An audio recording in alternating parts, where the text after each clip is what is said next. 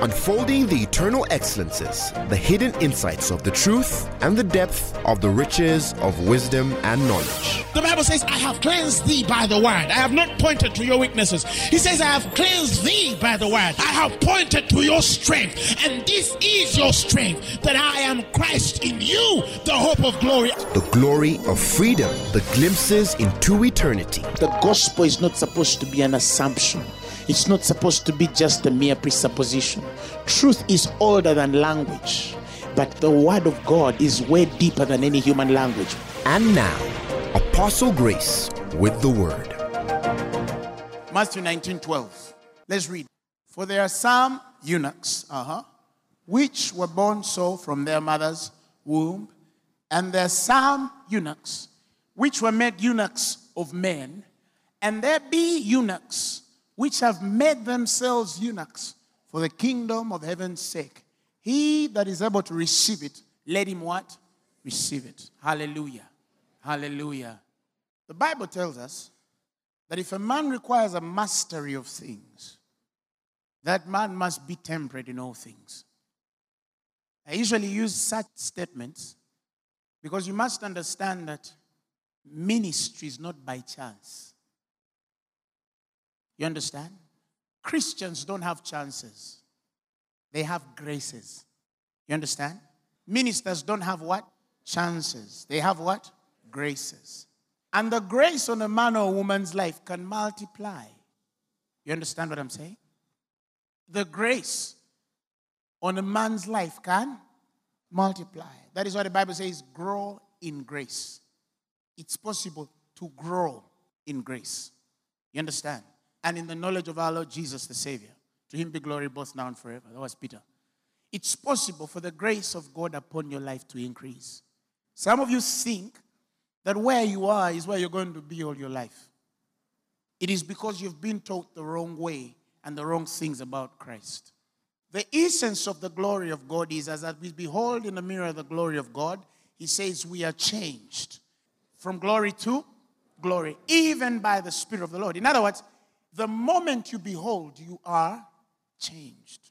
It's possible for you to be better in grace tomorrow morning than you were today. And it's possible for you to stay on the same level in many aspects of your life. The grace of God can be increased on a man. Don't doubt it. Some of you, the day you started working is not the same pay you have now. There was a grace that increased upon your life. Some of you, a few years ago, you were not married, now you're married. There's a grace increased upon your life. Some of you did not have children, now you have children. There's a grace that has increased upon your life. Some of you got newer opportunities. Some of you are promoted in ministry. Some of you saw God deeper.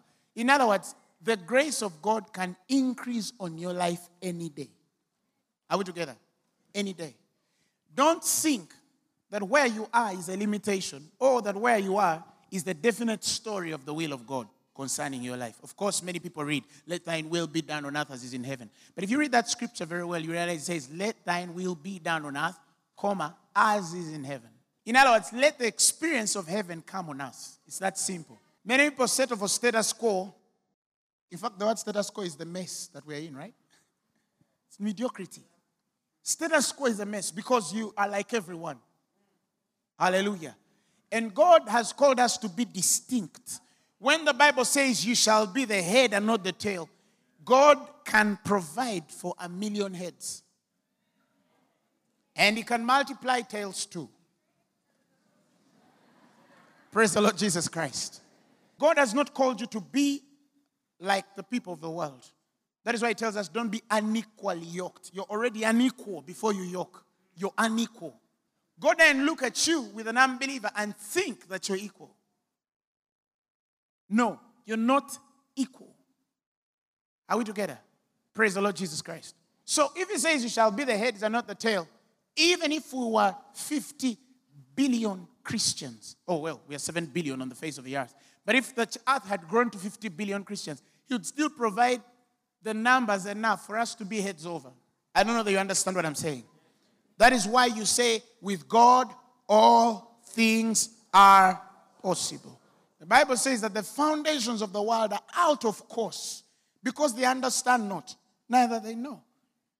That's the challenge with the Christian faith. He says, They know not, neither do they understand. They walk in darkness, and all the foundations of the world are out of course. The world is out of course because there's a knowledge the child of God does not have and an understanding. So the more we give knowledge and understanding, the more we put the world on course. In other words, it's our responsibility to put the world on course. The Bible says it's not unto the angels that He gave the worlds to come, but unto you and I. In other words, the future belongs to you and I. It's my responsibility to put it on course. And He says, In that day, wisdom and knowledge shall be the stability of your times, and it shall be the strength of your salvation. You will be strong because you know. You'll be strong because you understand. I know that we're living in an environment where Christians love short fixes. I'm sick. Pray for me. You cast out. I need a prophetic word. What is the Lord saying? And then the Lord says. You understand? And it's always in and out. It's just a spiral. But it goes downward because it ain't seek to know God. It seeks to know what He's saying about His situation or her situation and circumstance.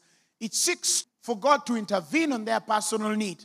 But at the end of the day, sometimes we become selfish because it's always about us. And it's always about us, and it's always about us. It's always about us.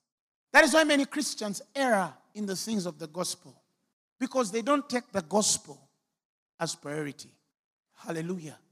So when he says in the last days, wisdom and knowledge shall be the stability of the time, it means we're moving in a time where you must be wise by God. We're living in a time where you must know God yourself personally through His Word. And as long as insight is given to you by His truth, your life changes. Every other day, as the Word of God comes to your spirit, your life changes. Your life changes.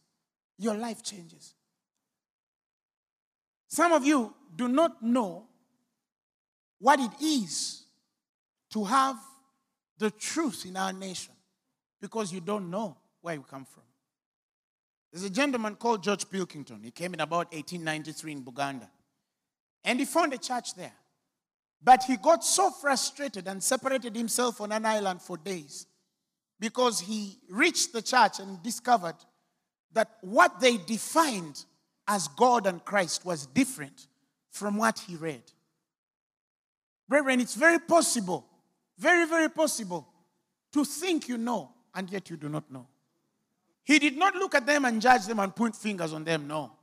Also to correct them. He went in an island to pray on Sese Island to seek God to ask what is wrong with the church in Uganda. That brain is behind the translation of the Bible in Uganda, George Pilkington. He had spiritual experiences. By the time he came back, he started to pray for the revival of our land. And about 1926, 27, we see the coming in of the Edward Joe Church and Decima, his wife. We see the coming in of Lawrence Barham. And then God starts to raise guys. Then he raises the Kigozis, bless you. He raises the Shalitas, Kosia. He raises the Yosia Kinukas. He raises the Nsibambis when Joe goes to Mengo. And one account is given. There was a certain lady, she was called Mabel Ensor. She was an Irish nurse in Namirembe. And this woman started a fellowship. And the reason why she started a fellowship was she wanted people to have an experience of truth because the church then had a different understanding of grace and truth. You understand?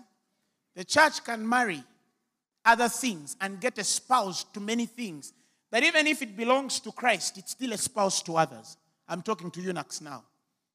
Praise the Lord Jesus Christ. Because you see, when you read the scriptures, you realize that the men of old, men which were called eunuchs, were men which were castrated, simplest language, mutilated. Their parts were mutilated, and they were not supposed to marry or espouse to another. And their primary ministry was to serve the king. Are we together? Praise the Lord Jesus Christ. And that's when Joe Church comes and preaches the message of Christ and the victorious church and the infill of the Holy Ghost. And that's when he meets Nsibambi. They start believing God for the move of our nation. Indeed, the power of God was great during that day. It was great during that day. In the 1940s, I read of a certain convention where men were convicted of sin and they came to repentance. When the man of God Nsibambi shouted, Sin is very bad, exceedingly bad. And salvation came to the church, and God started to raise the church. But the church needed an experience of teaching. Because it's one thing to win men over, but it's another when men are not taught. Are we together? And when that generation started to go by as the church was settling now to teach men which had been converted, there was a need that men understood the word. And that is why some of you have had experiences of the, what they call the bazukufu, the awakened ones. Back in those days, they didn't believe in cleaning houses. They didn't believe in washing clothes. They thought that doing your hair was sin.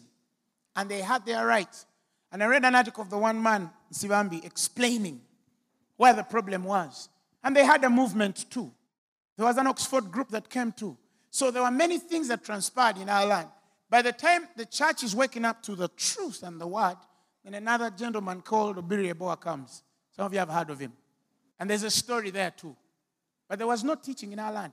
Now, God has started to bring the word, I mean, to our land. You understand what I'm saying? And this is not only with I, it's many other men and women of God. He's opening our spirits to now say, yes, the move was wonderful, and we celebrate those men which brought the move of the Holy Spirit to our land. But now we need to reconcile the word and the spirit. You understand what I'm saying? Because today, some ministries are very legal, some of them don't understand the difference between grace and law. I don't know any extreme grace ministry, but they say they exist. Hallelujah. Although I have always contended with my fellow friends that the more extreme grace is, the more sin goes. I mean, that's what the Bible says. The more the sin came and the more the grace abounded. So the extremity of grace, I believe, brings salvation. But I believe that some with their own understanding of English language have the extremity. But all things are pure to them which are pure. And to the defiled and unbelieving, the Bible says nothing is what? Is pure. So we are in a very sensitive place where God wants to reconcile the spirit with the word. He wants a prophet who is deep. He wants a healing evangelist who is deep. He wants a teacher who is deep. He wants a pastor who is deep. He wants an usher who understands the mystery of godliness. Hallelujah. And that we begin to do by teaching and the things that He's revealing to us every other day. Each one of us. Some of you are not on this pulpit, but believe you me, God is speaking louder than He has ever spoken before in this land. Hallelujah. And I believe that we have a mandate that goes across the borders of this nation. You need to understand that our nation is in the center of everything. Hallelujah. Somebody say amen. amen. So, the appreciation of this is that when the foundations of the world are out of course, what God needs between you and I is simple knowledge and what? Understanding. The moment knowledge and understanding comes, we'll put the world back to order. But knowledge is more than just knowledge. Knowledge is more than just knowledge. Knowledge has degrees, if I may say. Not everything you read in the scriptures is straightforward. The Bible says and the scriptures, first thing that God would redeem or reveal or save the Gentiles through faith. The Bible says he went and preached this gospel to Abraham, saying, In these shall all nations be blessed. It was a simple statement. That was a truth. And that's a level of knowledge to know that in these shall all nations be blessed. That was a knowledge. But God spoke to Abraham these statements referring to the gospel. There was no way nations would be blessed if the gospel was wrong. The total sum of why you see the church struggling is knowledge. Let me tell you, it doesn't matter how much a man appears to know and how much a man says to know. If what that man teaches cannot relate with his experiences, that man does not know. He does not know. He's just a vessel. He has a vessel, he has not possessed. You understand? He has not possessed it. When he possesses his vessel, your knowledge starts to equal to your experiences. And that is why there are men who don't speak much, but when I see how they do it, I get to think they know. I just get to think they know. I just get to think that they know. Hallelujah. Why? Because truth manifests God. That's what Titus says. A truth that tendeth to godliness. That's why I put a light in my head every day and say, God, deal with me. Me, This is mine. You also have your part with God. Me, I have my part with God. And I have to be honest with Him and tell Him, Lord, in this area, I need to carry the experience of what I'm teaching. Because that's the only way it will produce fruit and multiply grace in the ears of my hearers. That's why Paul says, I would rather not speak, save of the things that Christ has wrought by me to do what? To make the Gentiles both obedient by word and deed. When you experience what you know, the grace of God will multiply upon your life in the lives of other people.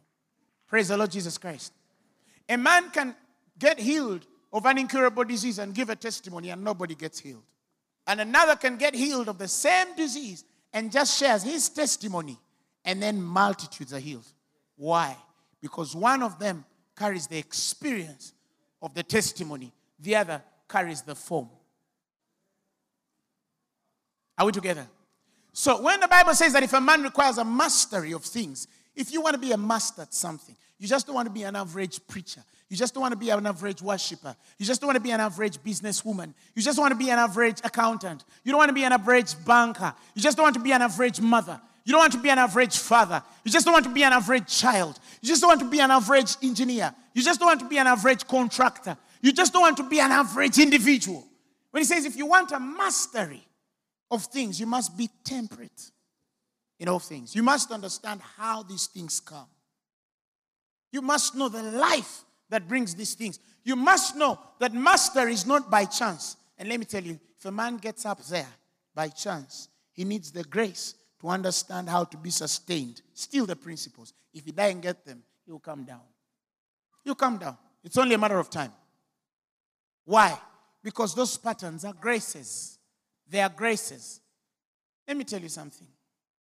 Do you know you can do one thing and affect the rest of your 10 years on earth. Do you know that?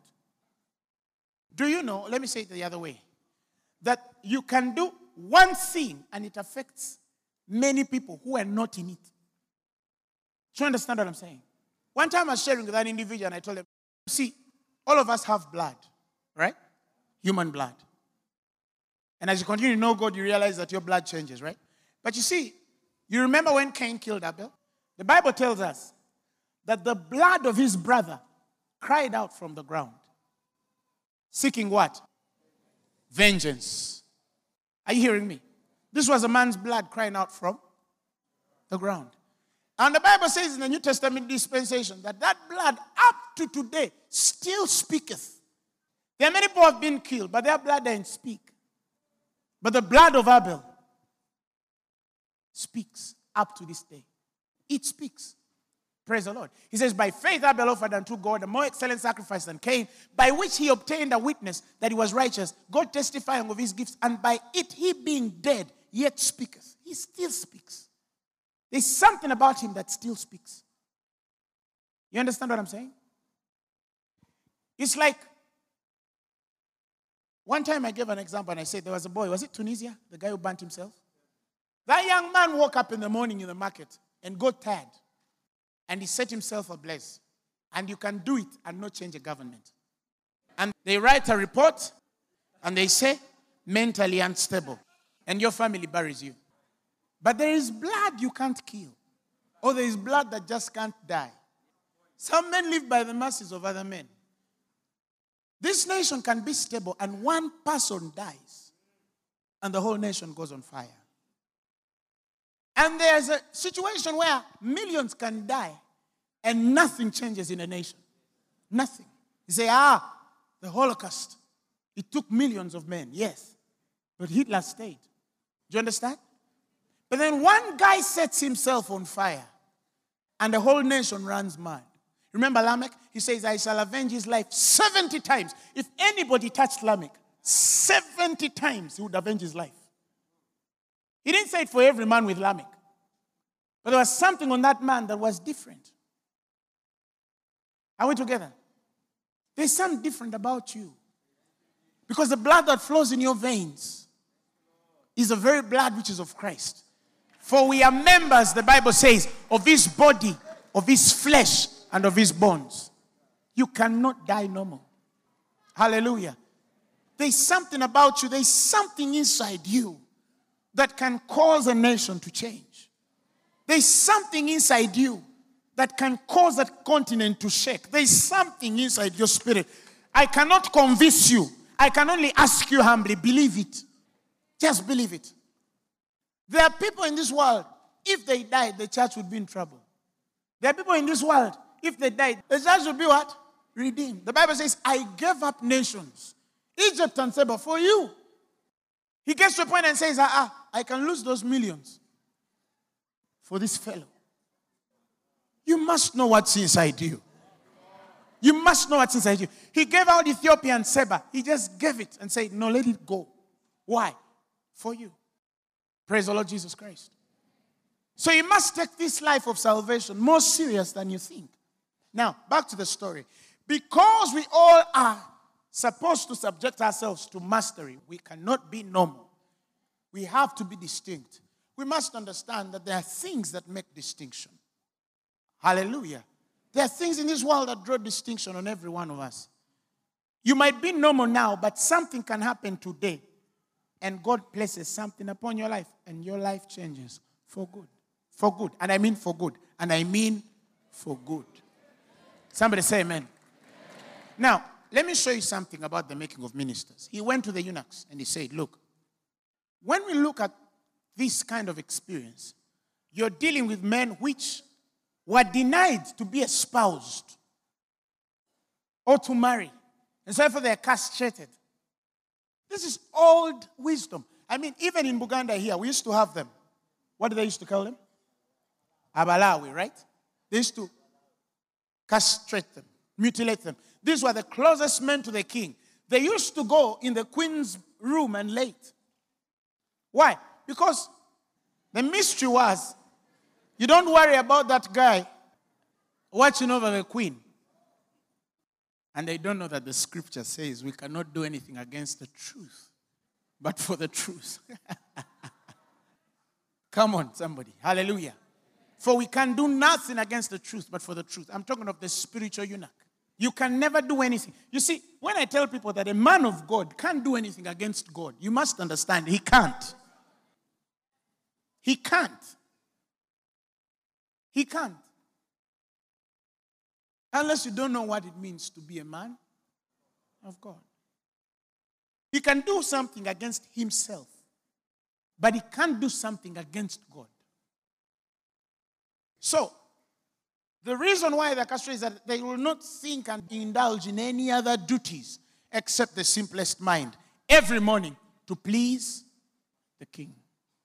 Hallelujah. To serve the masters.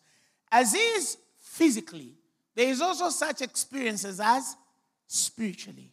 There are people in this world. In fact, if you read the word there for eunuchs, it's a word called saris, meaning officials of the state. You understand? Put it in a kingdom perspective. They are officials in a state. They are not just laymen. No. They are not just laymen. They are above men in the kingdom. Praise the Lord Jesus Christ. Hallelujah. They are officials, they hold certain offices in the state, certain responsibilities that strengthen the running of that particular state. Now, put it in a kingdom perspective. There are men who God uses to run certain things in the world. Hallelujah.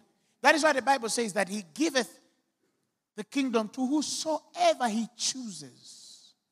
To whosoever He chooses. He says, This is a matter by the decree and of the watchers and demand by the word of the holy ones, to the intent that the living may know that the Most High ruleth in the kingdom of men and giveth it to whomsoever he will and setteth up over it the bestest men. God can choose to give you leadership in the kingdom. Are you hearing me? And those are places in the spirit. And I can tell you, they're deeper than just what we call the fivefold ministry. They're deeper than the fivefold ministry. They are pastors, but they are pastors who are above certain pastors. They are teachers, but they are teachers who are above certain teachers. They're evangelists, but they're evangelists who are above certain evangelists. All of them are, but there are some which are above. And some people say, ah, no, it's the race which God has set before every man. No, no, no, no, no. That's what you think. It's not what the Bible teaches. It's not what the Bible teaches. We've all been given the measure, the measure of faith. And if we all have the measure of faith, it means we can all believe for bigger things because faith is not limited. Faith is not limited. You cannot give me a scripture like whatsoever you ask, and then you say, but when you say whatsoever, this is how far you can go. No, that's not God. That's Pharaoh. He says, go worship, but do not go far. The life of Christianity is supposed to be a limitless source, not a limited source. It is supposed to be a limitless source. He says, And thou shalt meditate on these words day after night. They shall not depart from thy mouth, that thou shalt make your way prosperous and have good success. You make your way. If you want a million people, you make your way. It's up to you, but you have to make it. At least carry the satisfaction that this is what I wanted. He came to give us our heart's desires. Hallelujah. And that is why many people are not suffering from demon spirits. Many people are frustrated because potential is frustrated. When you're walking the face of this earth, and every day there is another thing inside you telling you, I am more than I'm seeing. There's something inside me. I feel it's more than what is happening in my life. That's called frustrated potential. When a person is in that position, God literally is pushing them to the edge to tell them, I'm not comfortable with where you are. The children of Israel had stayed in the land of Edomites for so long. He had to come to them on the Mount of Seir and he tells them, For you have been on this mountain for so long. Move.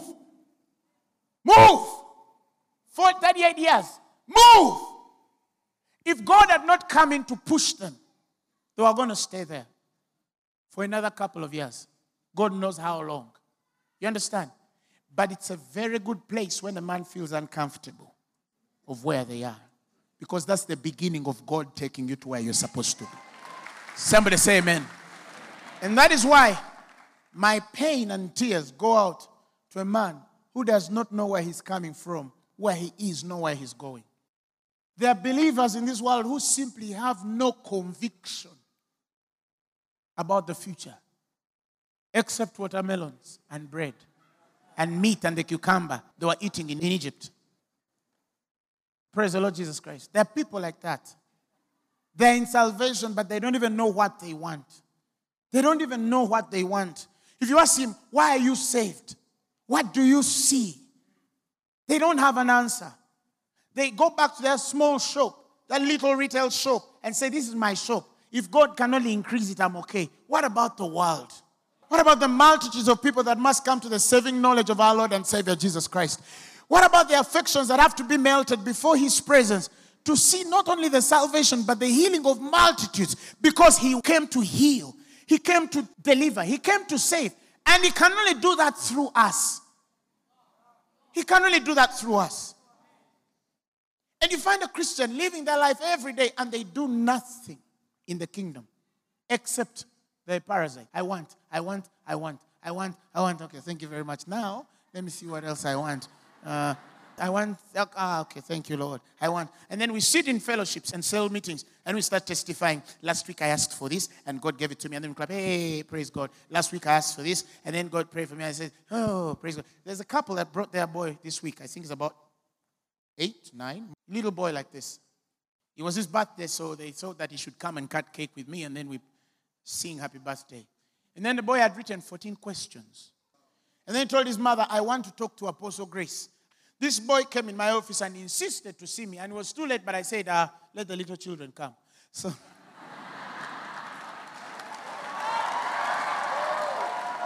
yeah, I'm good like that. So I bring the guy in the office.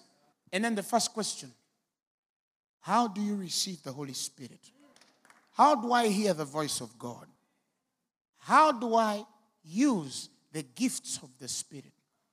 How do I know it's God working through me? I first thought out that I said, God, I've been counseling men beginning of the year. Nobody has come with a spiritual question.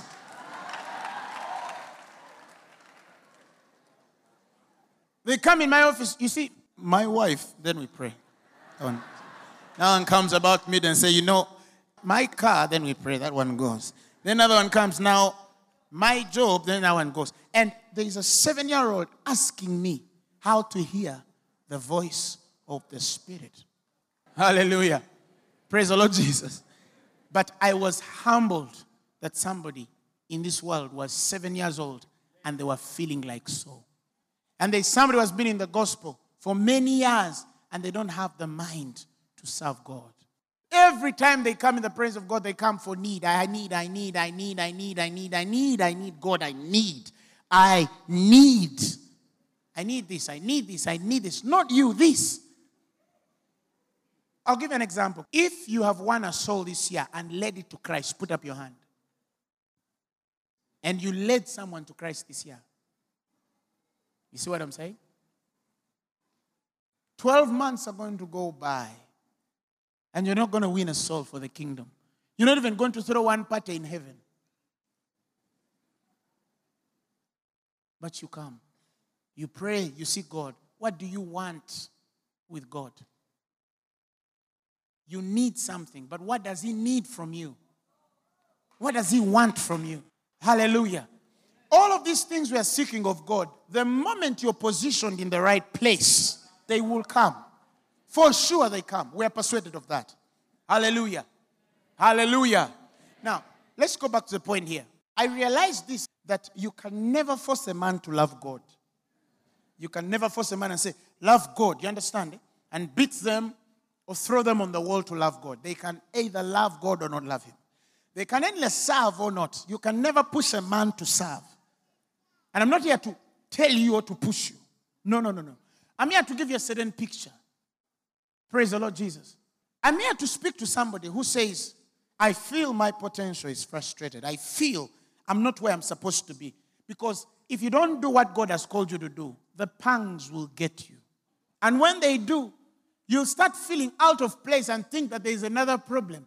And the problem really is not these issues that you're talking about. The problem is God has unfinished business with you. And it's another thing when God hasn't finished business with you. It's another thing. Because He will deal with you until He finishes.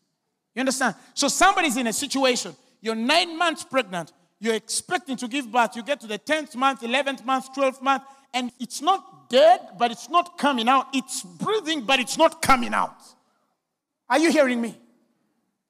And then you say, ah, let me ignore it. And then you go for a job. And then you reach there.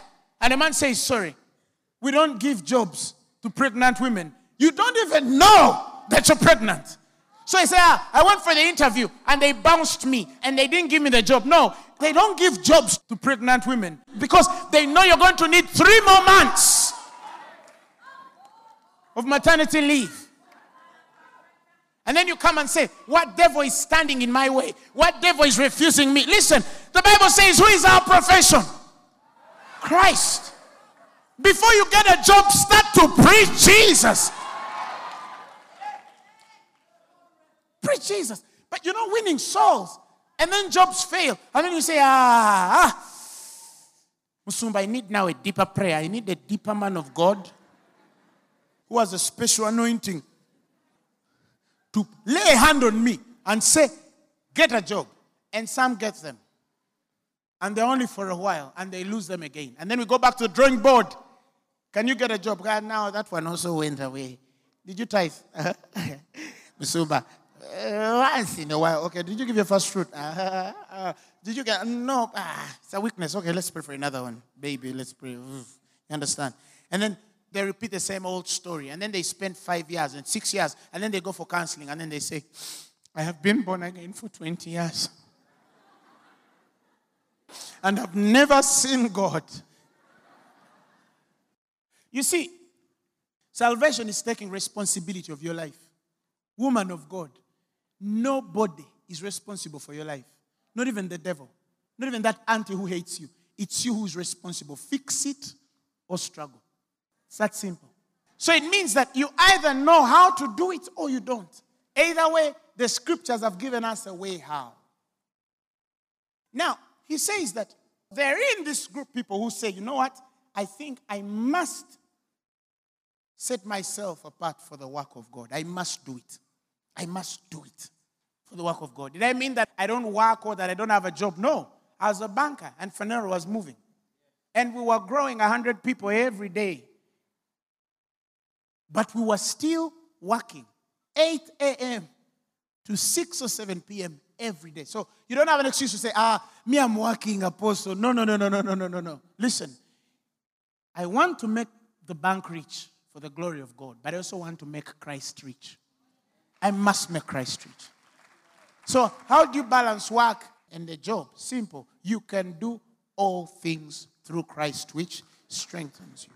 But then he says, in the making of these men and women of God, which are consecrated, he says, there are some which are eunuchs because they are born that way. I'll give you an example. He spoke of John the Baptist.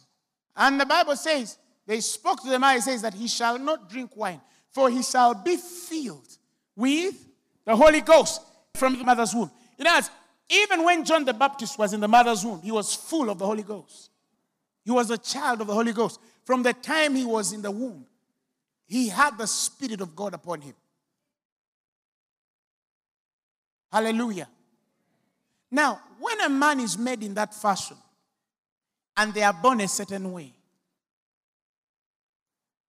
you can't wake up and change it upon their lives. Do you understand? They don't need to fast a hundred days to see God. They can finish a feast and God appears. You understand? Moses was chosen by God from his mother's womb. Are you hearing me? And the scriptures tell us that the parents refused to give him over because they saw he was a godly child. They felt something. And that is why it's important for every parent to feel your child. The reason why the church is wherever we are is many of us in the church were not felt by our own. Do you understand? I wake up in the morning and I'm a shepherd boy, and my father tells me, Go and look after sheep. And I go there and look after sheep every day until I'm even forgotten that I look after sheep. And one day a lion comes and I tear it apart. And a bear comes and I tear it apart. And I go back home and I don't tell my father anything. Why? Because it's not a story to him. He doesn't see me a certain way. And then I'm raised in a place where my fellowship is with sheep.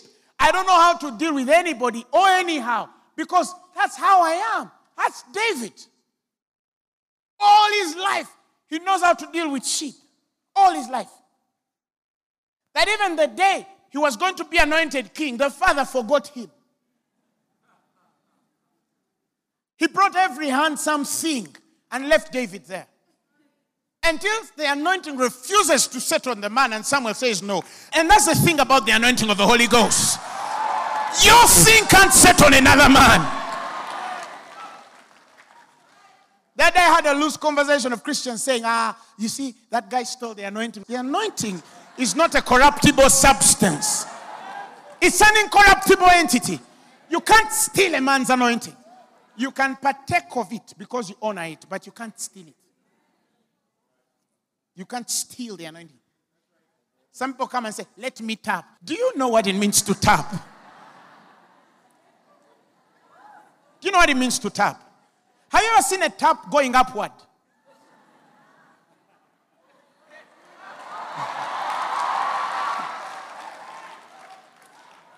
You assume yourself same level or slightly above the man in your head, and you say, I'm tapping. You can't tap you can't tap. That's not how they tap. That's why the Bible tells us submitting ourselves to one another in the fear of God. When I need to receive something from a man, I'll humble myself to him. Hallelujah. Somebody say amen. So, David has to do all these things, and Jesse is not in his life.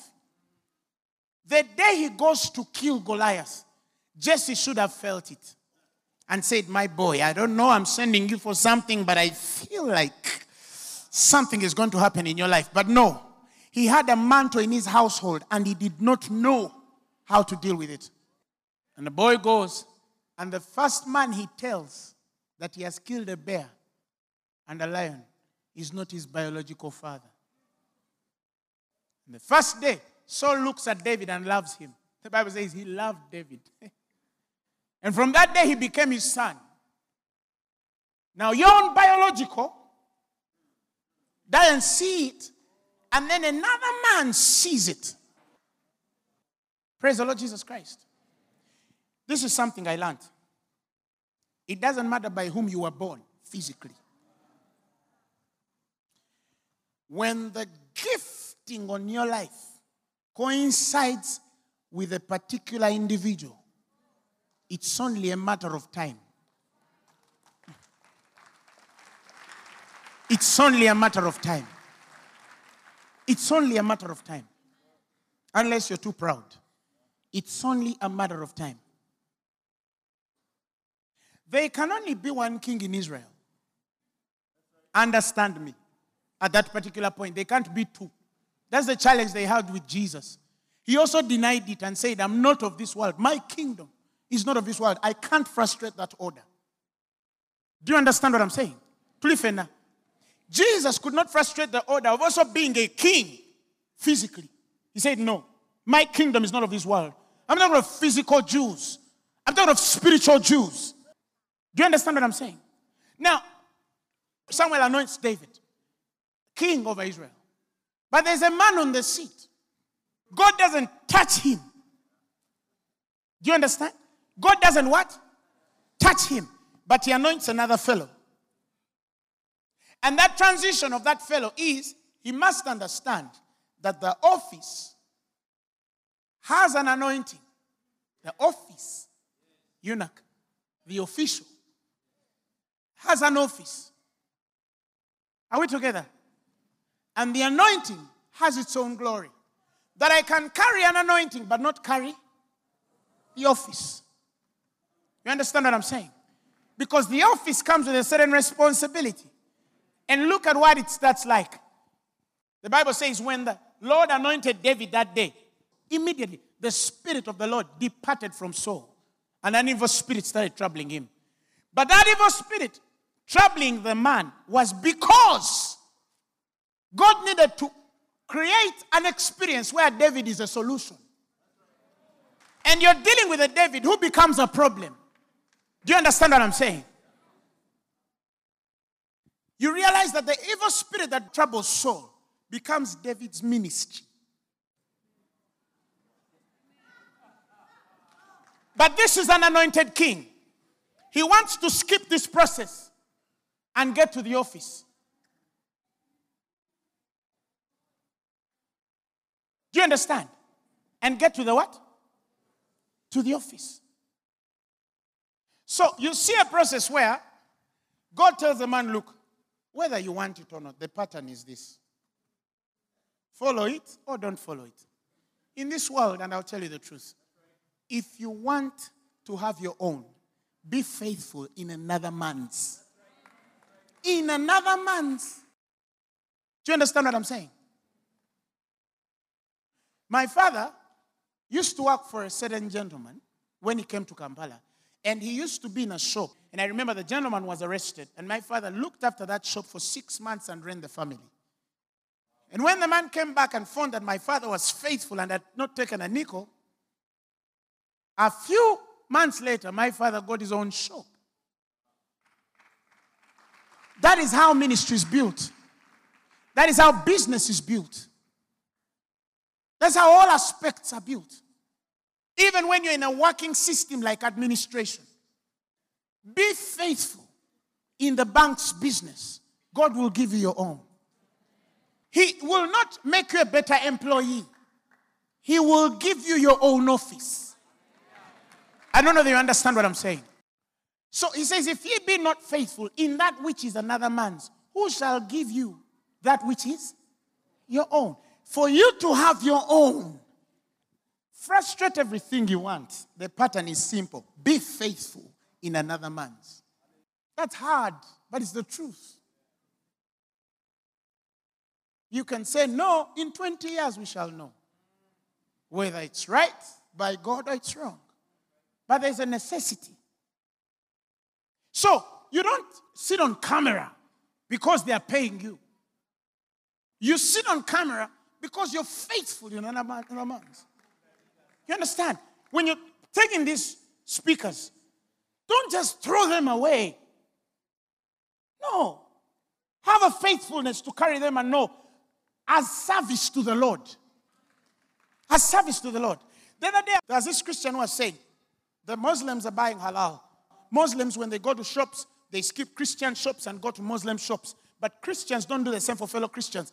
And I told the man, I agree to that extent. But I don't agree to the extent where the Muslim is more diligent than the Christian. And you tell me to get a substandard product because I must support a Christian. That's stupidity. Give me the quality, I will support you. If I find a Muslim more diligent, the Bible says, Seest thou a man diligent in his work? He didn't say born again man, a man diligent in his work. He says, For he shall stand before kings and not before mean men. If I don't promote him, another will promote him either way. I can't stand in his blessing. Christians are acting funny on businesses. And they're speaking in tongues and they think that the grace is sufficient. If your taxi is dirty and the Muslims is clean, I will sit in a clean taxi because you must know we were not created to sit where pigs sit. So, yes, I support Christianity, but quality Christianity. Things that bring glory to the gospel. Please rent our equipment. We are the best Christians. Rent our equipment. You get on the party. The machines start fighting each other.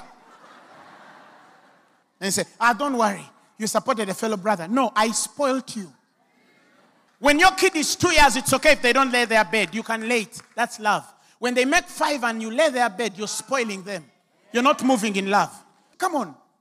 If you're at your workplace, be the best employee the boss has ever had. Bring glory to God. That day somebody came and said, Apostle, my boss is on my case. Hey, I told him your boss does not have the road for nothing. If they whoop you, you're not wise, fix it. But Apostle, I told him you fix it. Oh, she's rude. I said, you fix it. Why? Because we don't live that way. We don't just say, somebody stood in my way. How? How? Come on, let's read the scripture. He's the God of all flesh. There's nothing too hard for him. If the Lord sees a just cause in your spirit and your boss is funny, God will twist his ankle and make you stay on the job. Hallelujah. But the Christian is not a hard worker. It's not a hard worker. The other day, months ago, I saw a guy with a very nice attire. And I said, Wow, who makes that attire? And the guy told me, a certain born again lady in Wandegeya. I said, What? That's made here. No, no, no. She ships it from Ghana. I said, Wow, that's nice. Can I buy it? Said, Yeah. This is her number. And I was very busy during that time. You understand?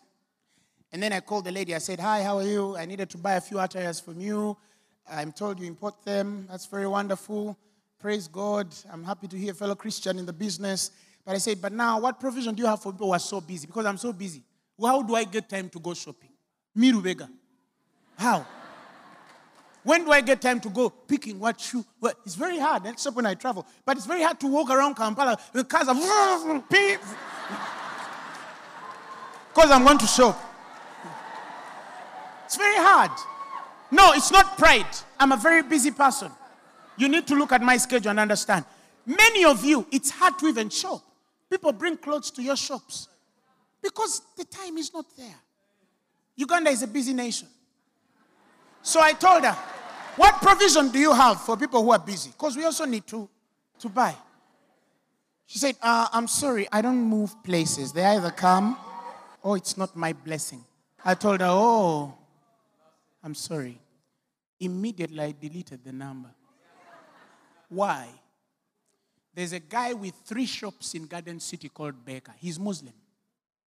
If I call Baker now, he will drive and come now.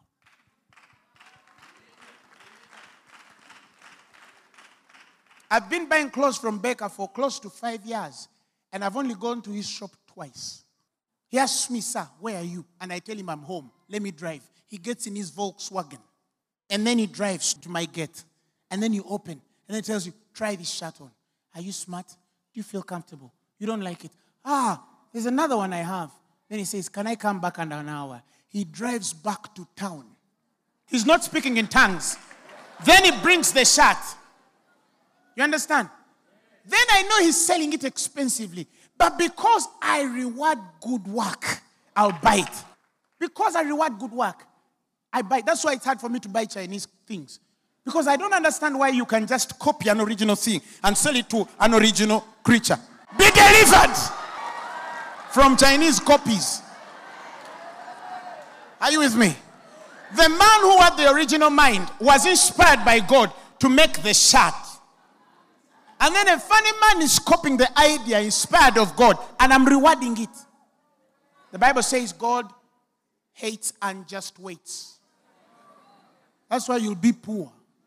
Stop buying Chinese clothes, which are funny copies. God doesn't like it. When you buy gold, he's like, oh God. Oh, he's God, sorry. Oh, me. Hallelujah.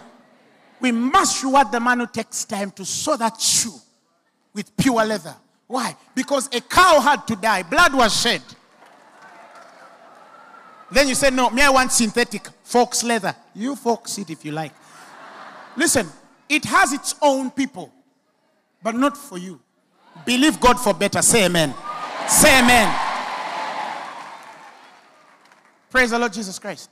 Now, Becca would come and call me, Where are you, sir? And then I tell him, But this trouser is a bit longer. Can I go cut it? Don't worry, it's my expense. He goes. One time I misplaced a shirt. I said, But Becca, you, you sold me a certain shirt. I don't see it.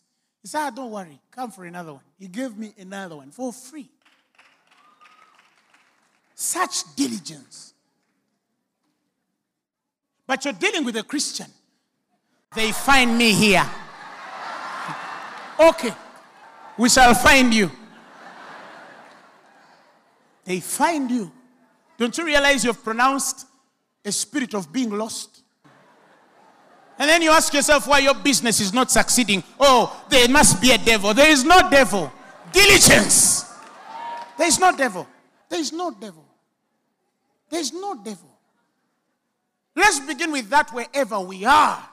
I told you, we are enough to create change in Uganda. Enough. More than enough to shake Africa. The model ministry, the church. If you get somebody from Phaneroo to work for you, they must work. And then somebody came and told me, ah, I called your people. They said for them, they are not under. I, I called these little girls. I told them, you. How can you refuse to work because you feel you're deeper? You refuse to work because you feel you're deeper. You're too deep to work. We were preaching the gospel and making lame men walk. And we used to sit in delight trucks at night, taking goods the whole night. And this funny guy wasn't even one soul. They feel too deep to work. Diligence. Tell me about diligence. Hallelujah. But David needed a man to make him. To make him. But you can say, ah, no, no, it's okay. There can only be one king. There can only be one king. And if character of maturity does not equal to the anointing of the king by the time you're there, David, it's only a matter of time. It's only a matter of time. Something will find you. Do you understand what I'm saying? Because some of us eh, have come from far that I can't go back. Me, you might not understand. You see me here. And I'm speaking to some people here. Some of us where we are coming from, we can't go back. Somebody say, I can't go back where I'm coming from. Say it. I cannot go back from where I'm coming from. In the name of Jesus. Hallelujah. So, yes, there is a one which is born like John the Baptist. Yeah? There is a one who looks like they're born, but they're not completed like David. In fact, they are made. Moses was born a leader. They say it from the time he was a child. John the Baptist was born with that anointing. You understand? Samuel was born with an anointing. You understand? He was committed. The mother said, If you give me a child, I shall give that already. Is a beginning that God had to manufacture minister.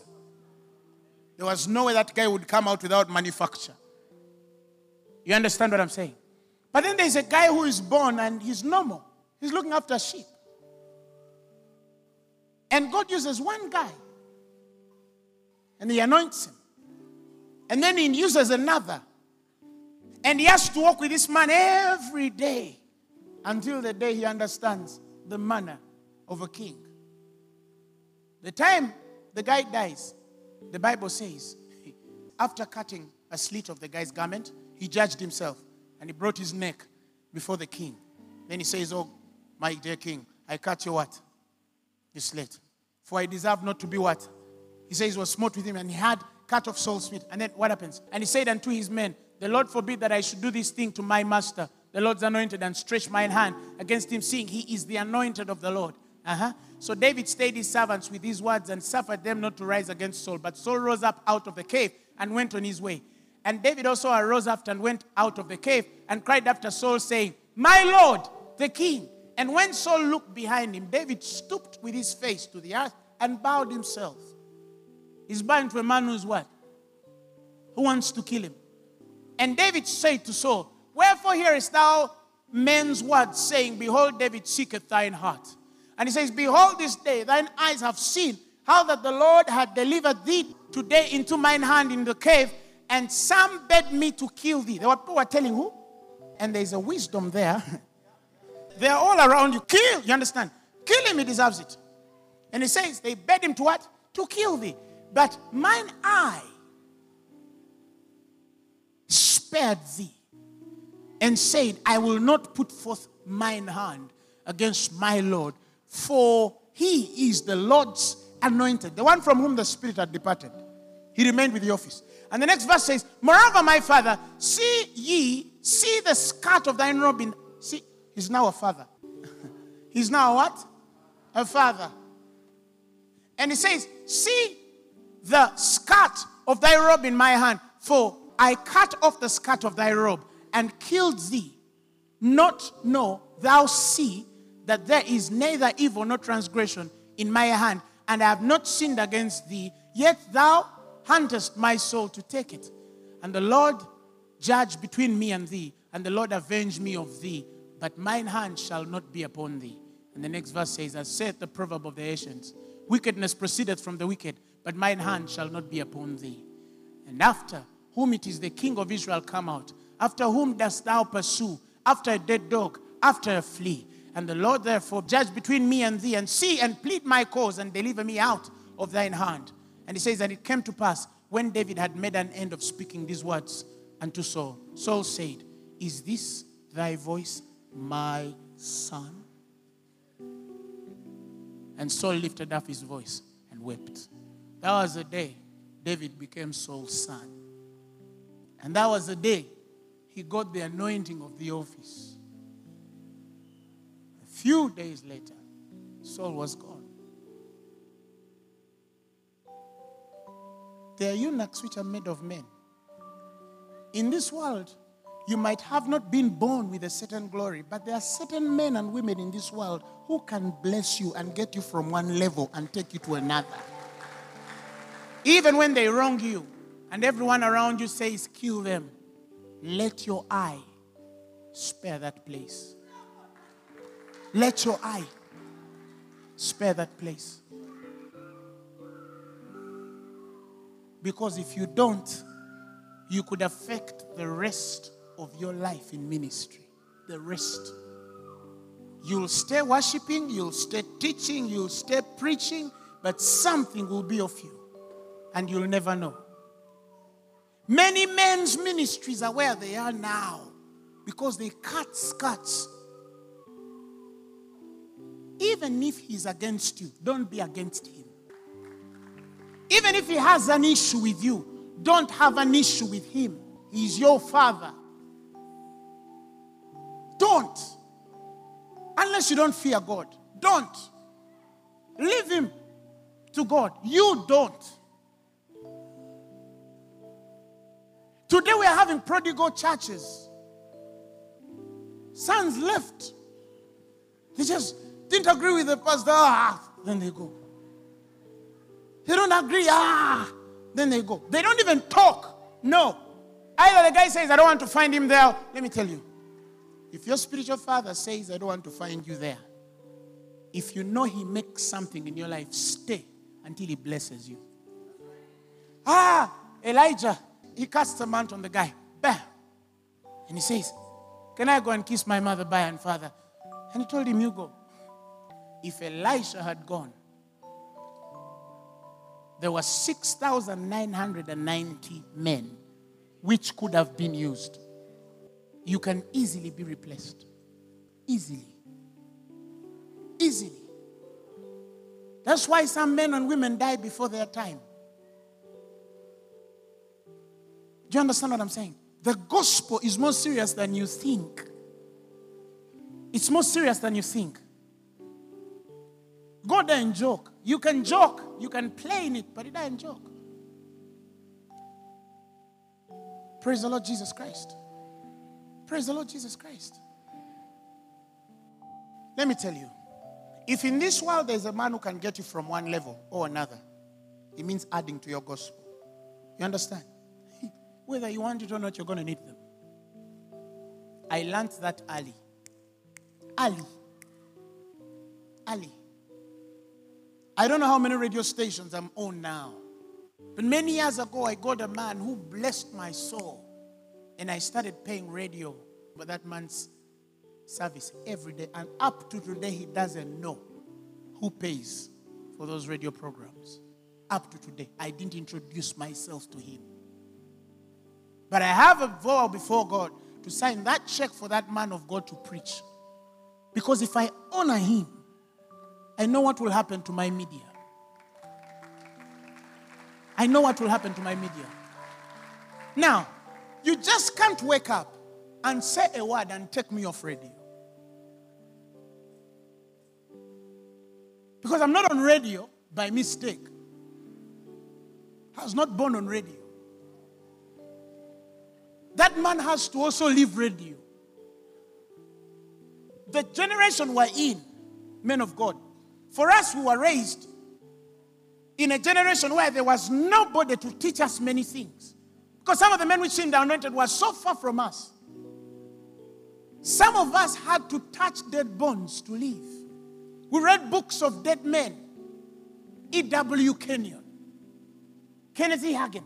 Does he still have a ministry? Yes. What can you do? Do you understand what I'm saying?